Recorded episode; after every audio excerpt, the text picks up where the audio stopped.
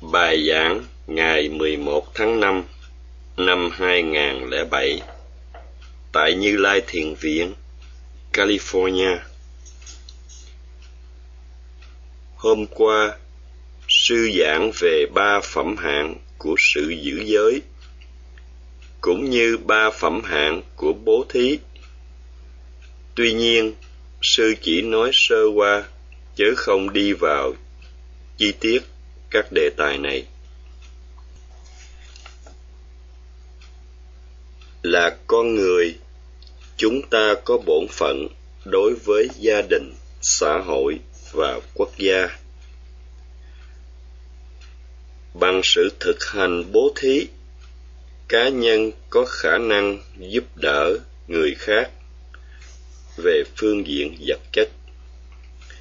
Bằng sự tu giới, cá nhân biết giữ gìn, sao cho không làm người khác tổn thương? Bố thí là điều nên làm và là những gì nên làm. Trì giới là nên làm những gì không nên làm. Quả của sự bố thí là đem lại đời sống đầy đủ vật chất và quả của sự trì giới là tái sinh vào cảnh giới người hay chư thiên.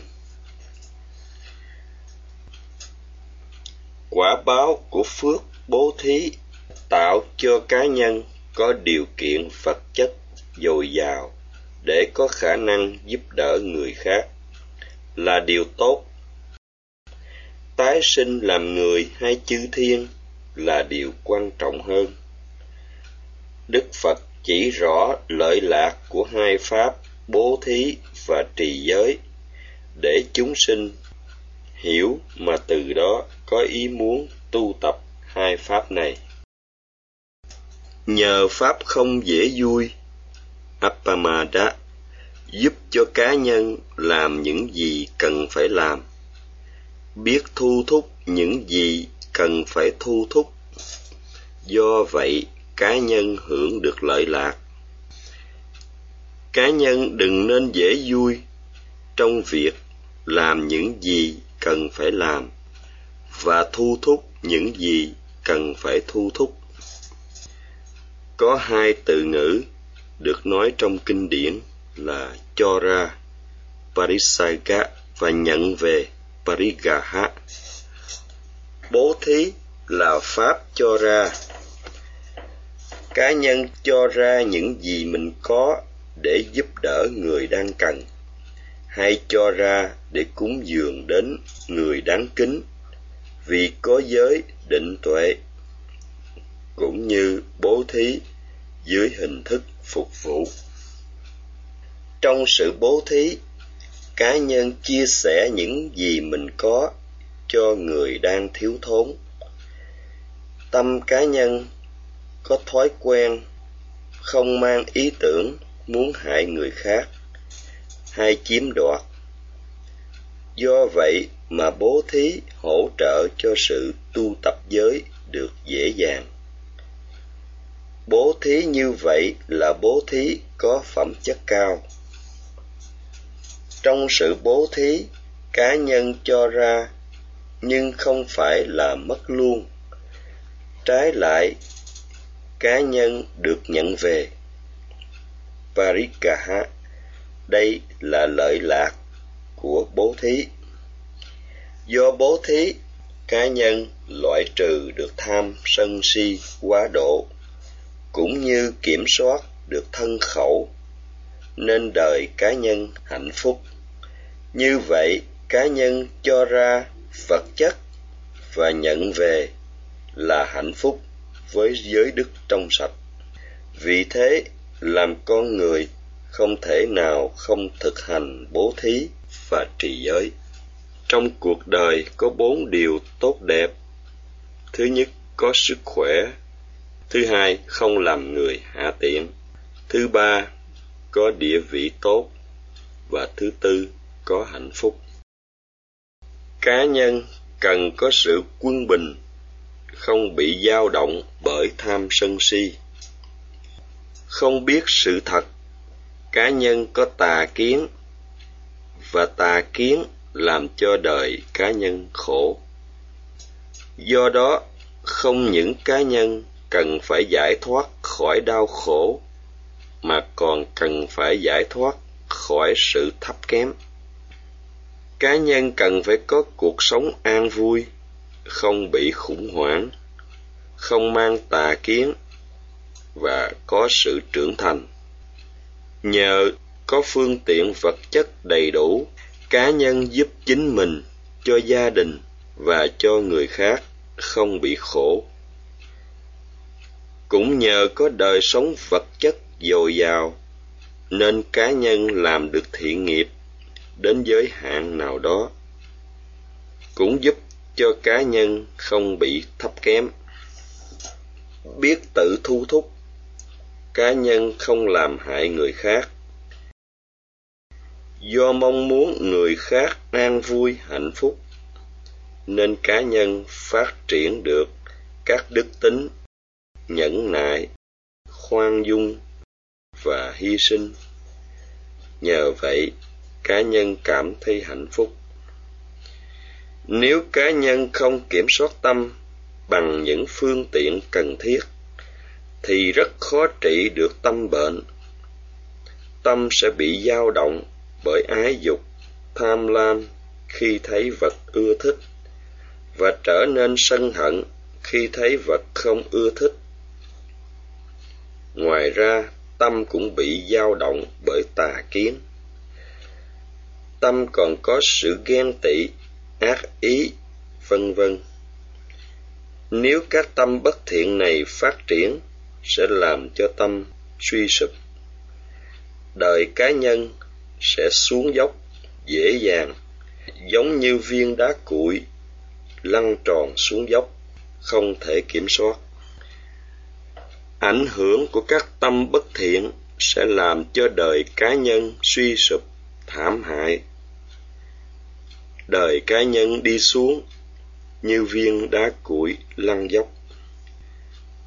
Nếu có sự hiểu biết đúng đắn, có trí tuệ, tâm được trưởng thành, cá nhân sẽ có sự quân bình nơi tâm. Khi đối diện với những thăng trầm trong cuộc đời, do đó có sự quân bình trong tâm cũng là một trong những điều tốt đẹp của cuộc đời. Có được tâm quân bình là điều rất quan trọng. Tu tập bố thí không giúp cho cá nhân có thân khẩu tốt đẹp. Chỉ có tu giới mới làm cho cá nhân thu thúc, biết tự kiểm soát, nên có thân khẩu tốt đẹp. Nhờ trì giới được tròn đầy, cá nhân là người chiến thắng mình là người tự thắng mình. Bố thí cho quả phước được hưởng thụ đầy đủ hạnh phúc ngũ dục. Trì giới cho quả phước tái sinh vào cảnh giới người và chư thiên. Đức phật chỉ cho chúng sinh bằng tâm đại bi. Chỉ cho chúng sinh hiểu được lợi lạc của phước, bố thí và trì giới nhằm khuyến khích chúng sinh tu tập bố thí và trì giới để được hưởng lợi lạc. Xứ mỹ này là xứ tiến bộ về khoa học kỹ thuật. Đời sống có vật chất dồi dào, đầy đủ tiện nghi. Con người có đầy đủ phương tiện để hưởng thụ hạnh phúc vật chất. Đây cũng là nơi mà con người tái sinh vào do kết quả của nghiệp thiện đã làm trong quá khứ. Đức phật dạy cho chúng sinh hiểu biết kết quả tốt đẹp, đem lại từ sự tu tập, bố thí và trì giới. Tuy nhiên, ngài cũng chỉ rõ những hiểm nguy của đời sống, cảnh người và chư thiên. Một mặt đức phật chỉ lợi lạc của sự bố thí trì giới mặt khác ngài chỉ sự hiểm nguy của quả phước đem lại do bố thí và trì giới. Sư cho thí dụ về con voi. Voi khi còn trẻ được sung sướng, được cưng chiều. Một thời gian sau, khi hết được cưng chiều, voi bị người ta cưa lấy ngà.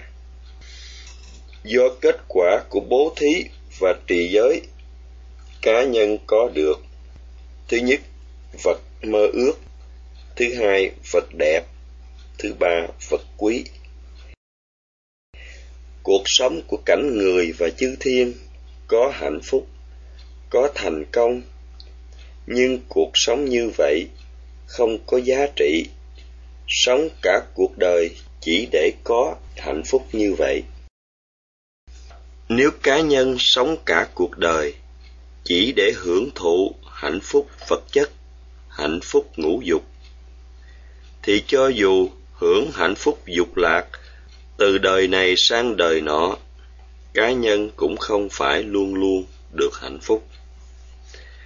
Hạnh phúc ngũ dục dù có lớn lao chăng nữa, cũng đừng nghĩ loại hạnh phúc này là hạnh phúc cao tột nhất đừng an phận với loại hạnh phúc này. Đa số con người đều an phận với loại hạnh phúc ngũ dục.